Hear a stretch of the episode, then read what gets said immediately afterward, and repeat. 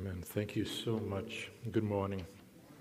So good to be with you as we gather together on this snowy Sunday morning to be able to worship our Lord and Savior, Jesus Christ.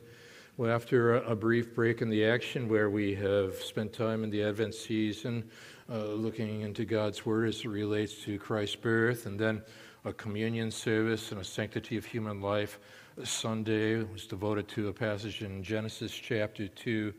Well, we're making our way back now to a series in the book of Acts that we began in, believe it or not, 2019.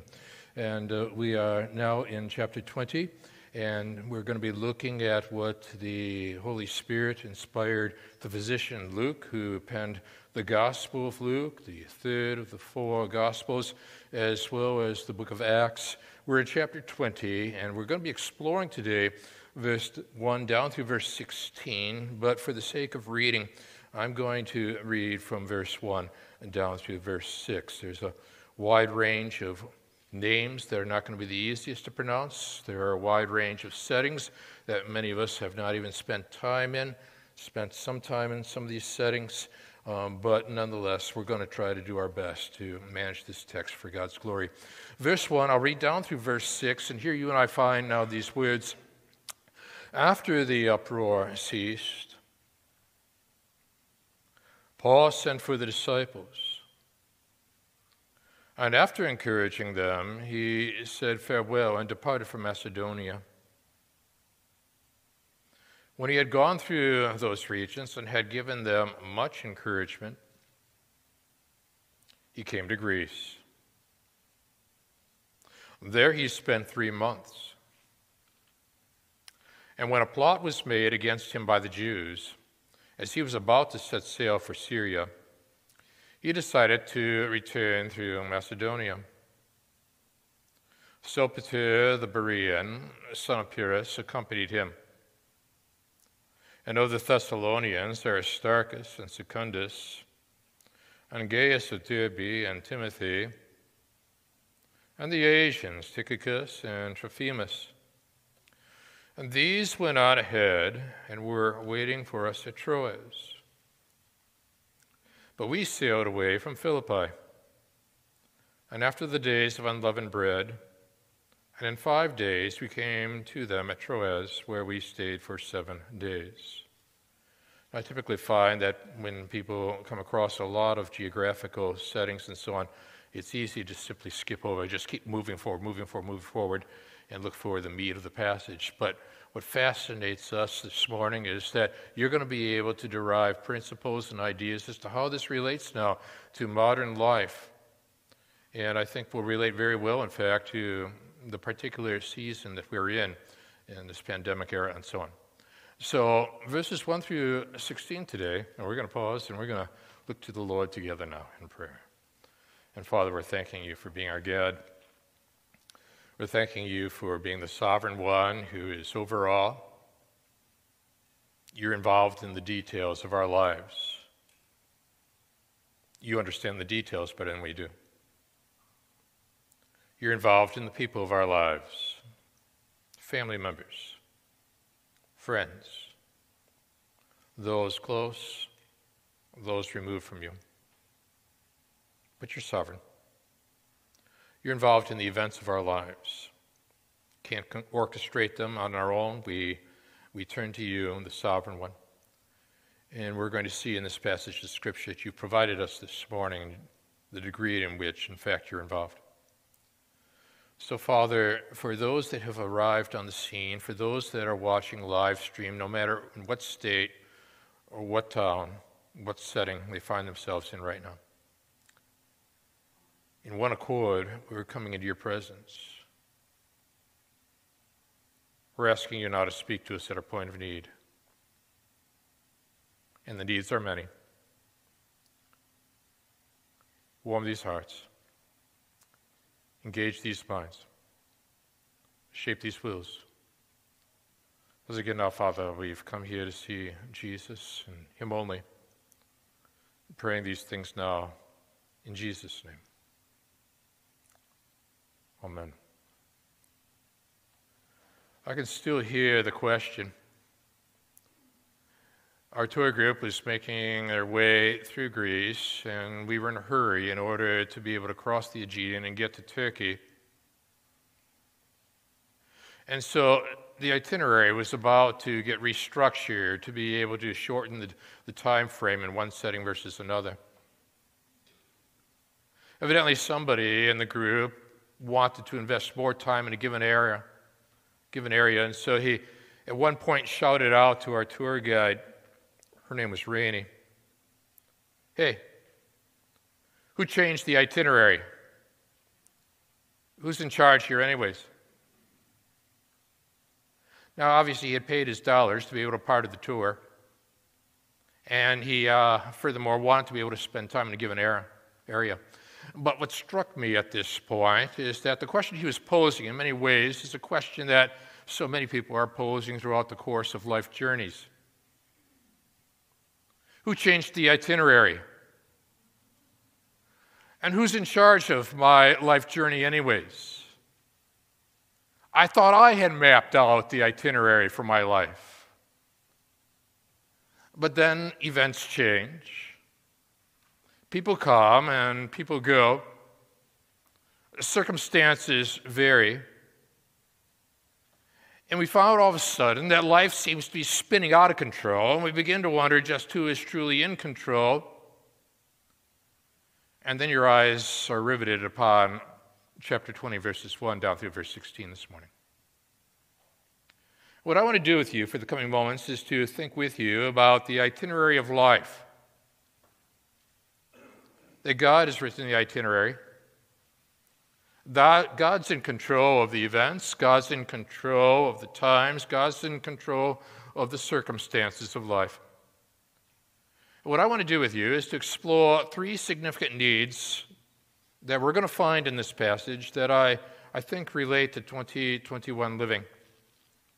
The first comes out of verse 1 down through verse 6, and we're going to pen it like this that when God when God changes the itinerary of your life, my life, put a comma there.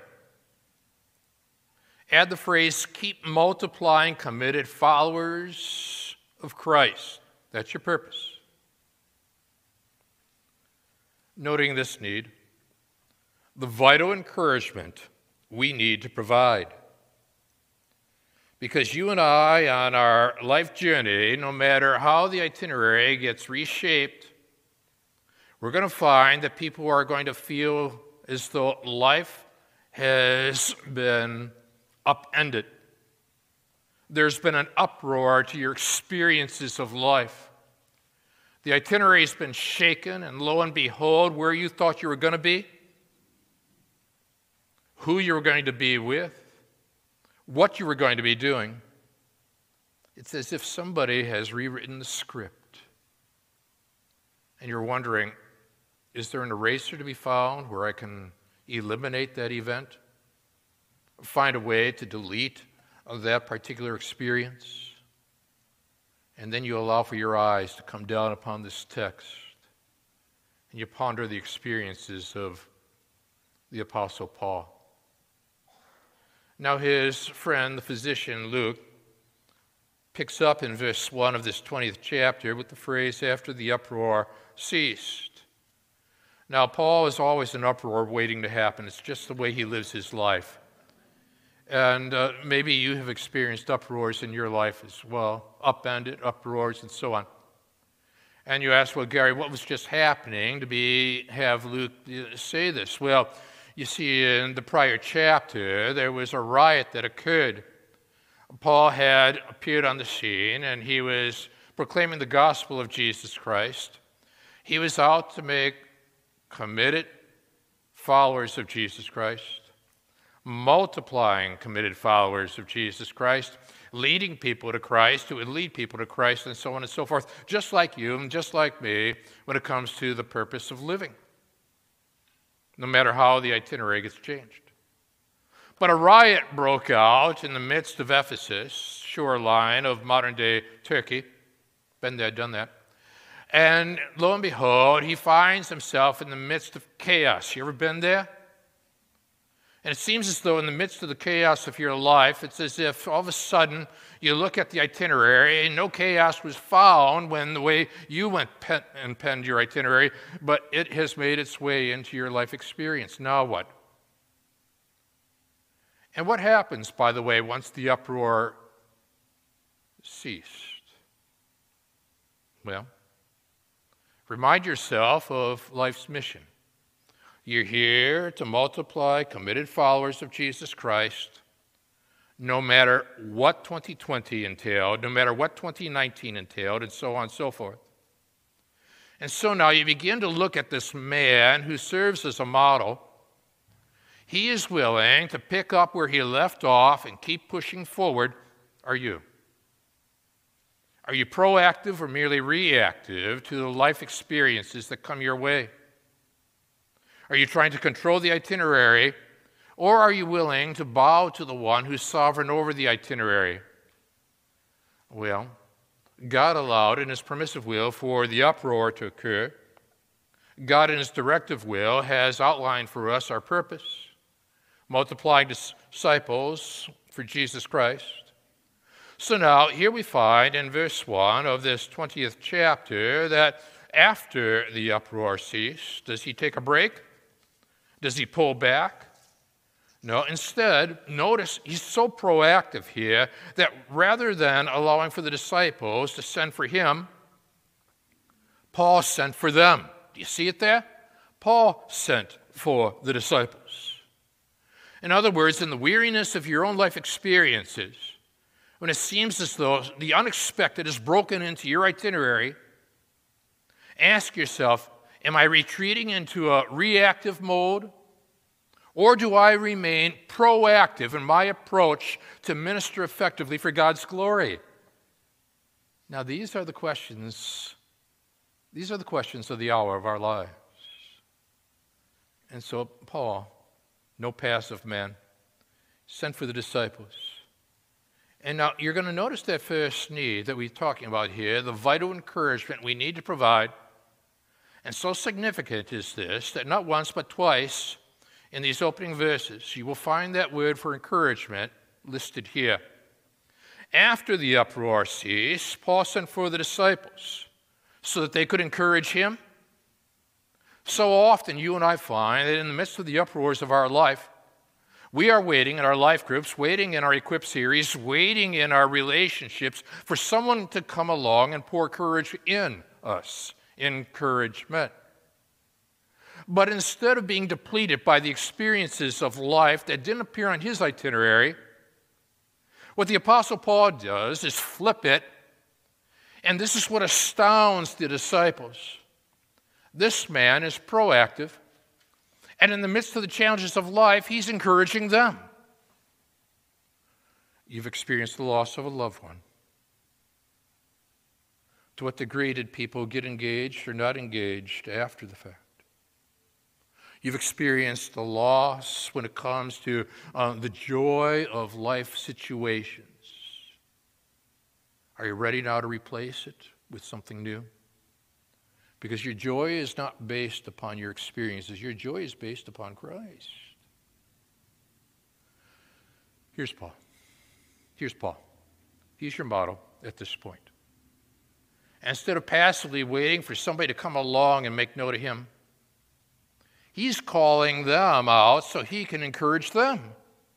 Is that you? This gets the attention of a culture that experiences loss and then passively waits for somebody to fill in the gaps.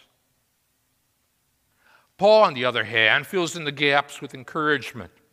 After encouraging them, he then said farewell and departed he departed for Macedonia, which means then he's going to start making his way back into Europe. We'll check that out in a second. But you're up to verse 2. You see here that he has encouraged, and when he had gone through those regions, what does he do? His encouragement is not based upon one setting versus another. He leaves Turkey, modern day Turkey, so to speak, heads off to region of Macedonia, Europe. Gone through those regions, what does he do? He gives them encouragement before getting to Greece. And I pause at that point. I think about a letter that John Wesley sent to William Wilberforce. Wilberforce, the great political leader in Great Britain's parliament, been seeking the abolition of slavery. He's discouraged. He needs to be encouraged. About to give up. But his elderly friend, John Wesley, hears of it. And from Wesley's deathbed, he asked for pen and paper. And then, with a weak, trembling hand, Wesley wrote these words Wilberforce. Unless God has raised you up for this very thing, you'll be worn out by the opposition of men and the devils.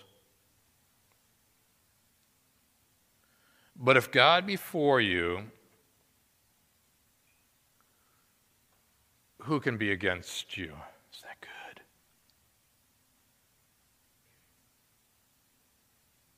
Are all of them stronger than God? Wilberforce.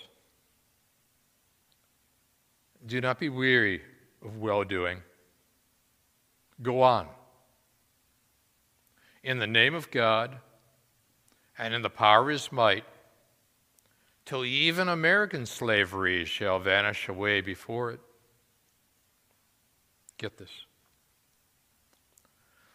Wesley died six days later. Wilberforce fought on for 45 more years, carrying that letter with him, inspiring him, allowing that letter to bring encouragement to him. And in 1833, three days before his death, saw slavery abolished in Britain. Even the great ones, as the world would view them, need encouragement.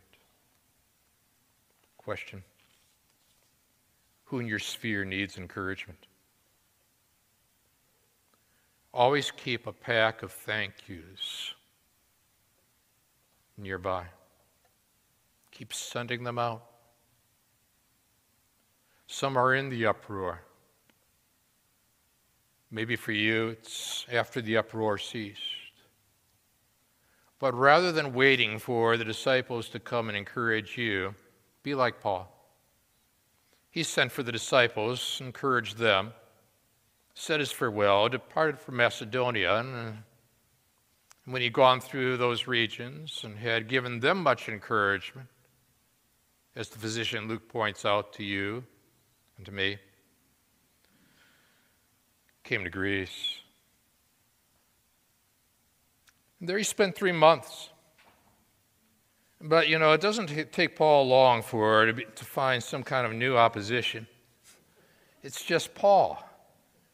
And maybe that's you. But make sure they're opposing your Christianity, not your personality, okay?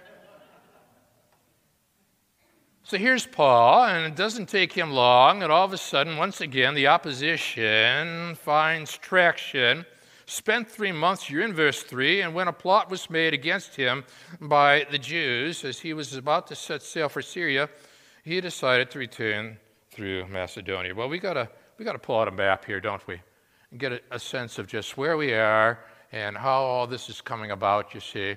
And so he's made his way from the region of Turkey onward into Macedonia, and he is attempting to minister effectively, all for, all for the glory of God. He's crossed the Aegean. And there now he finds opportunities to not only experience ministry, but simultaneously to experience opposition. And if you are going to minister effectively, you're going to be opposed effectively. The question is will you take the encouragement that you have given to others and allow for the Holy Spirit in turn to encourage you and be encouraged by others? Where are you at this morning? Discouraged or encouraged? Break down that word and allow for courage to be brought in so that you keep on keeping on, multiplying committed followers of Jesus Christ. Now, you do that, and lo and behold, you're going to check, check out your friends and, your, and those that know Jesus Christ as Lord and Savior, as does Paul. You're up to verse 4 at this point. The physician now wants to draw out for you, wants to draw out for me his traveling companions. Now, I want you, as you look at verse 4, to look at the similarities and look at the differences of these people. Because when you have quality relationships in your life journey, Look for not only those who have things in common, but those who do not. I want you to see here the varied ethnicities. I want you to see here the various locales these people come from. And despite the fact there's diversity, ask yourself now where is it that you find true unity in the midst of diversity? The culture today is asking this very question. And the answer is in Jesus Christ. Because notice now verse 4 and check out these names. There's Sopater. He's the Berean. He's the son of Pyrrhus, accompanied him. But then of the Thessalonians, there's Aristarchus and Secundus, Gaius of Derbe, and Timothy. What about the Asians? Well, you got Tychicus, you've got Trophimus. In other words, what you see here now is that there is a fellowship where diversity is being governed by unity of faith in Jesus Christ, who is Savior and who is Lord. So the question is now why are these together at this particular time? Well, they're coming from different Christian communities, but they've got a common goal. They're going to join Paul as Gentiles in bringing financial relief to the afflicted congregation in Jerusalem. What's that going to do? The church in Jerusalem is made up of Jews. This traveling team is made up of Gentiles. When they appear on the scene with financial relief for this hurting community in Jerusalem, they are now giving tangible evidence, added evidence to the fact there's Jew, there's Gentile, but believing Jew, believing Gentile, we are one people in Jesus Christ, you see. This speaks. Look for needs. Look for the way in which your traveling companions in your life journey can go out of their way to meet needs that other people are simply not meeting. It raises questions why you? Why would you even think of me in such terms? But you're not passive, you're proactive. And in the midst of it all, in a needy culture that is highly diverse, and they're wondering where do we find unity? Is it found politically? You're able to say it can be found eternally through the one who three days later was raised from the grave. You see. As these people from various backgrounds find oneness and then march towards Jerusalem to meet the needs of Jewish Christians here's this group of Gentile Christians. They're on the way. Are you? Well, no. They have to think strategically, don't they? As do you. As do I. Luke, you can tell now he's joined them because Paul had left him in Philippi. But the physician now has rejoined the group. We sailed away from Philippi after the days of unleavened bread. And in five days we came to them at Troas, where we stayed for seven days. They're a team, they're a support team. It happened in 1989. Mark Wellman, a paraplegic, gained national recognition climbing the sheer granite face of El Capitan in Yosemite National Park. On the seventh and final day of his climb, headlines of the Fresno Bee read in capital letters, I love capital letters, showing a will of granite. Accompanying the headline was a photo of Wellman being carried on the shoulders of his climbing companion, Mark Corbett.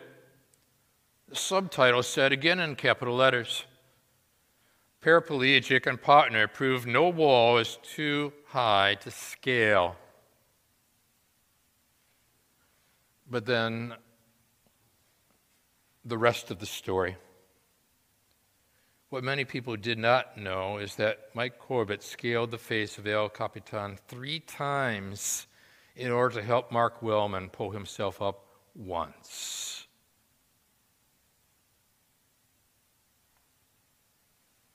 And when I read that, clipped that out, filed that away, I thought of the fellowship of faith in Jesus Christ looking out for one another in life's journey. So let's take a look at that journey. We're back to our map again, aren't we? And as we're back to the map again, what we see now is that the Apostle Paul is going to have to begin now to retrace his movements. Retrace his movements. He's encouraging people along the way, he's multiplying disciples along the way. He's going to find a way, in fact, to minister at the point of need, no matter where God will temporarily place him, even if the settings of life are not part of Paul's itinerary for life, such as now making his way to Troas, which appears on the screen. Troas is a peninsula that juts outward into the Aegean. And as you ponder its position, Thinking now about the ships that are coming, the ships that are going. A great opportunity then for something significant to happen there so that as people come and people go, they will take the good news of Jesus Christ with them as they ponder what it was that Paul said and what it was that Paul did in that setting. Look at the, the lower section and the rockiness of the terrain and compare that then to, to the setting where land meets water and now begin to ask yourself, why there? And what is God about to do there? And then put yourself in the unlikely settings of life that are, were not necessarily part of your life itinerary. You did not put it on your schedule, but there you are, here you are. Question What's God doing right now with you? And how does God want to impact people through you? And now the unexpected settings combined with the unlikely events, and you find a convergence point. And in your life experience, the unlikely settings combine now with these events of life and you find something significant is about to unfold in your, in your, in your journey. You're on, you see. You're on to the second need. Because the verses 1 down through verse 6 deal with the vital encouragement we need to provide, and we got that right from the text, didn't we? Verse 1 and verse 2, twice the usage of the word encourage in various forms. Then, out of verses 7 through 12, second of all, notice with me the unexpected events we need to manage. Again, your mission, your purpose in life, no matter what it is you do. We all share this in common. If we know Jesus is Lord and Savior, we're multiplying committed followers of Jesus Christ, even when the unexpected events of life emerge. And we've got to be able to manage them. And, and here it comes. Here it comes. It's the first day of the week. They're gathering together now on the Lord's Day. It's a Sunday. Now, in the Roman culture at that point, most likely many of these believers were mandated to be working at a certain point of that day. So, oftentimes you will find that they would gather together in homes or wherever it was possible in the evening hours of the Lord's day. Furthermore, it appears as though Luke, who was a Gentile, Christian Gentile, he is using the Roman calendar rather than the Jewish calendar. So on the first day of the week, the physicians there, because he says we, when we gathered together to break bread, Paul talked with them. You can imagine he's teaching them. He's explaining the significance of who Christ is, of what Christ has done not going to miss opportunity when breaking the bread to talk about the one, you see, who died for our sins, three days later raised from the grave, and what breaking of bread entails in this symbolic story of the ultimate issues of life. So he talks with them. But now, notice the next word he's intending. Pause. You probably have some intent for how you're going to invest time this afternoon. Plans for the week what are your intentions? What's on your heart? What are you hoping to accomplish? Paul has intentions. You have intentions. But the question is are the intentions lining up with the itinerary? And who's in charge of this itinerary, anyways? Soon find out. Now remember again, now you're in Troas, and Troas jets out into the Aegean Sea. Ships coming, ships going. Stories to be told by sailors as they move from one setting to the next. It's late. It's the midnight hour. There are many lamps, you see, that were there in this upper room was a well to do family. Typically, they were one story units in Troas. This is two stories. Ponder the lamps, the heat of the oil lamps, and the likes, the lateness of the hour. And there's this young man. You're up to verse 9 now. His name is Eutychus. Every year, Christianity Today had a column where the headline for the column was um, Eutychus. And it was an unknown person each year who would write a column based upon how truth relates to the current situations of life. A different writer every year. One year it was my pastor, Warren Wiersbe. He was Eutychus. Incredible wit, incredible wisdom found in that man, and it showed up in his columns. Well, there's Eutychus, and in verse 9, he's sitting at the window and Paul is speaking, and he sank into a deep sleep as Paul talked still longer. And all I can say is if it happened to the Apostle Paul, great as he is, it could happen to. I'll stop right there. and being overcome by sleep, he fell down from the third story and was taken up and dead. Now, at this point, I can imagine Luke looking at Paul and Paul looking at Luke. And Paul is looking hard at Luke, and Luke's saying, Look, man, I deal with sick people and make them well. You're an apostle. You can deal with the dead people and make them alive, you see. You know, division of labor is what's happening here at this point, you see. Uh, but Paul went down and bent over him. This is so good. So good. And taking him in his arms, said, Do not be alarmed. He's saying this out loud, you see. For his life is in him. Now, bear in mind, the Apostle Paul has been involved in the breaking of bread which would recount the death of Jesus Christ and resurrection of Jesus Christ. We proclaim the Lord's death until he comes.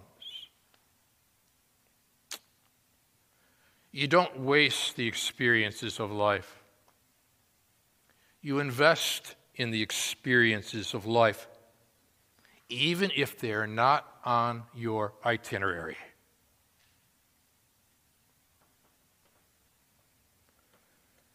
And when Paul had gotten up and had broken bread, do you see how this comes together in verse 11? And eaten. He conversed with them uh, a long while until, well, until daybreak. This man's got stamina. Love it. And so departed. And so they, uh, they took the youth away alive and were not a little comforted, which in the Greek is the same word for encouragement that we found in verses 1 and in verse 2. Now, let's say that you and I are tracking with Paul and we're, we're doing a journey and following in the footsteps of the Apostle Paul. And we know that in the book of Acts, he eventually makes his way to Rome, as we will see in Acts chapter 28. And say, hey, let's go in to the Basilica in Rome. I'm thankful for Kim Buer, who pulled this picture up for me at this point. Been in the Basilica. Here's the picture. And the picture that you and I would be able to stand before is Paul reviving Eutychus. It's an oil on canvas in Basilica of Rome. Don't waste the stories of life, invest them. If you're in the Vatican at that moment as an evangelical, you have an opportunity to take people who are highly visual and then take them to the written word and say, let me tell you about what happened in Acts 20 if they're standing there and wondering what the story is about. This depicts the scene in which the Apostle Paul raised Eutychus from the dead, which was a sign, an indicator that would point people towards the one who died on the cross and three days later was raised from the grave. What you want to do then is to take the visuals of life and set up directional signs that take people then in the direction of the death and resurrection of Jesus Christ. Paul did this. Now, you have opportunity in your life experiences to do this because you don't waste the time, you invest the time that God gives you. Are you doing that? Take the visuals, even of coronavirus. Take the visuals of all the chaos we've encountered in the past year and then say, and what can I do now to set up directional signs towards Jesus? You're thinking, well, even if 2020 didn't necessarily provide you with the, the experiences you wanted in your itinerary, but you're thinking about the vital encouragement that we need to provide in 1 through 6, and you're thinking about the unexpected events we need to manage, not mismanage, that we see in verse 7 through 12. But now, thirdly, because you're tracking with me, I want you to see here, thirdly, the alternative strategies that you and I we need to consider in verse 13 down through uh, verse 16. Here comes. You see, the Apostle Paul is not wedded to one method. Methods are many, principles are few. Methods always change, principles never do. Be able to distinguish. Now, his plan, his strategy, his method was to go by foot. Think again.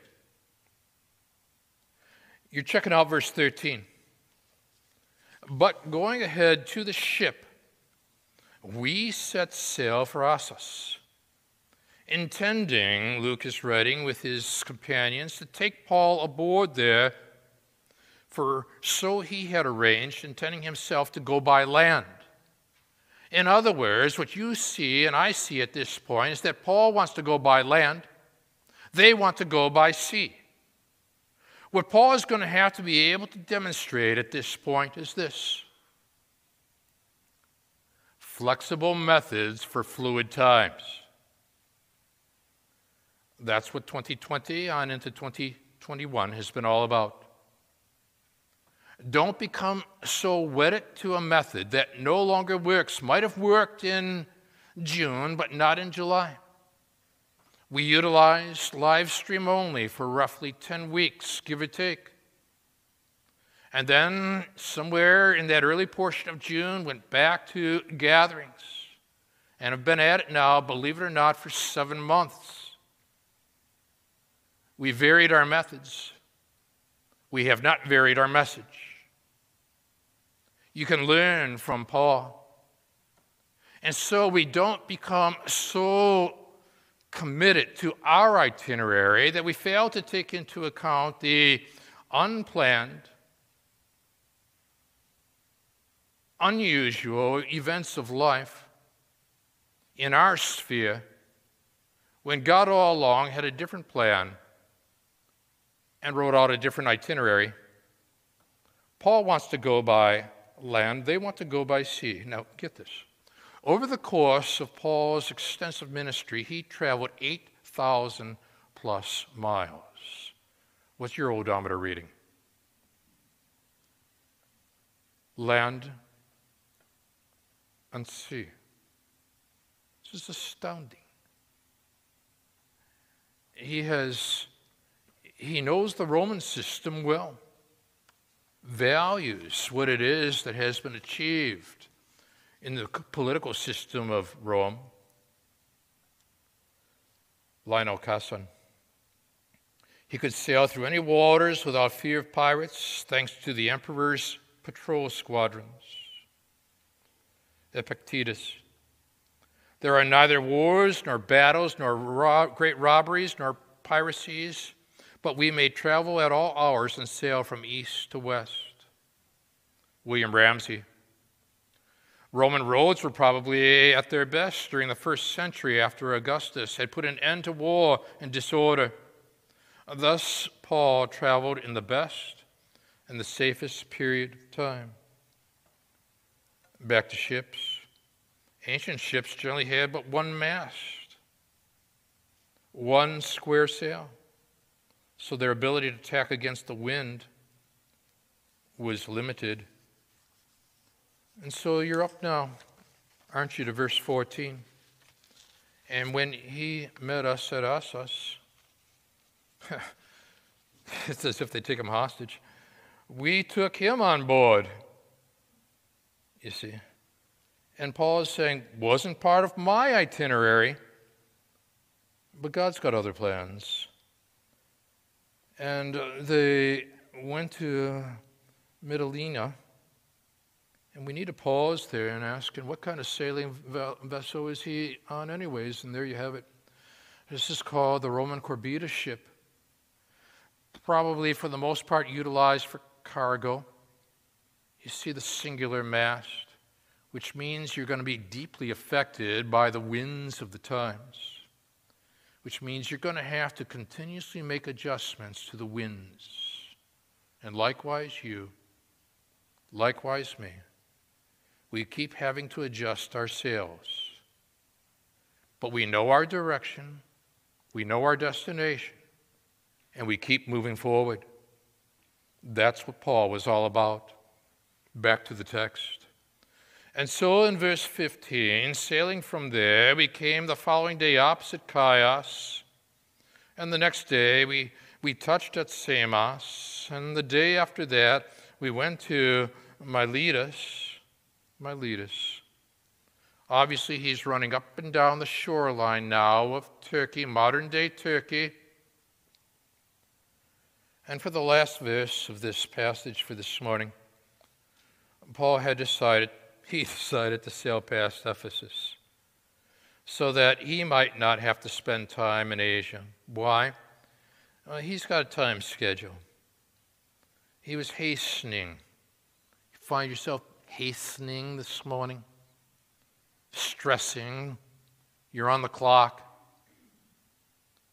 He was hastening to be at Jerusalem, if possible, on the day of Pentecost.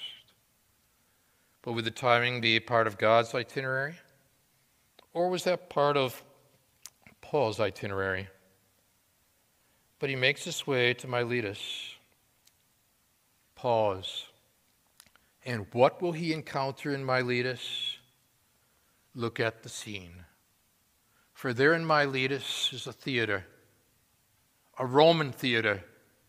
It would remind him, very frankly, of the riot that broke out in Ephesus in 19. Here is another Roman theater in 20. But as he walks around the theater wondering, and how do I go about finding an on ramp by which I'm going to be able to multiply committed followers of Jesus Christ? Maybe there's a synagogue to be found. Lo and behold, there's a plaque at the theater. And on the plaque, this is a place of the Jews, who are also called God fearing. And what he does is he takes flexible methods, applies them to fluid times with a focused, fixed emphasis upon the truth of God's Word. Timeless truths presented in timely ways, all for the glory of God. And now you've got an answer to that guy who shouts out to your tour guide Hey, who changed the itinerary? When the real question is who's in charge of your itinerary? Let's stand together.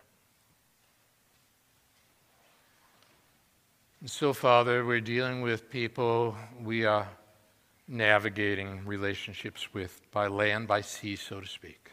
Keep adjusting ourselves. Some are going to need that vital encouragement. They need to be re engaged with multiplying disciples for Jesus. Something got stalled. Could be they experienced a significant loss of life, and now, and now they're going to have to re engage. Where to begin? You find your on ramp. You've taught us about the unexpected events. We're going to have to manage them, not waste them. And you've taught us this morning about the alternative strategies. There's going to have to be plan Bs and plan Cs. Show us what those are. If that plan A was our plan, not your plan. Through it all, Father. We're going to leave here this morning giving you our itineraries. And if you need to redo them, so be it. Thy will be done on earth as it is in heaven. And we'll give you all the praise. In Jesus' name, amen. God bless you.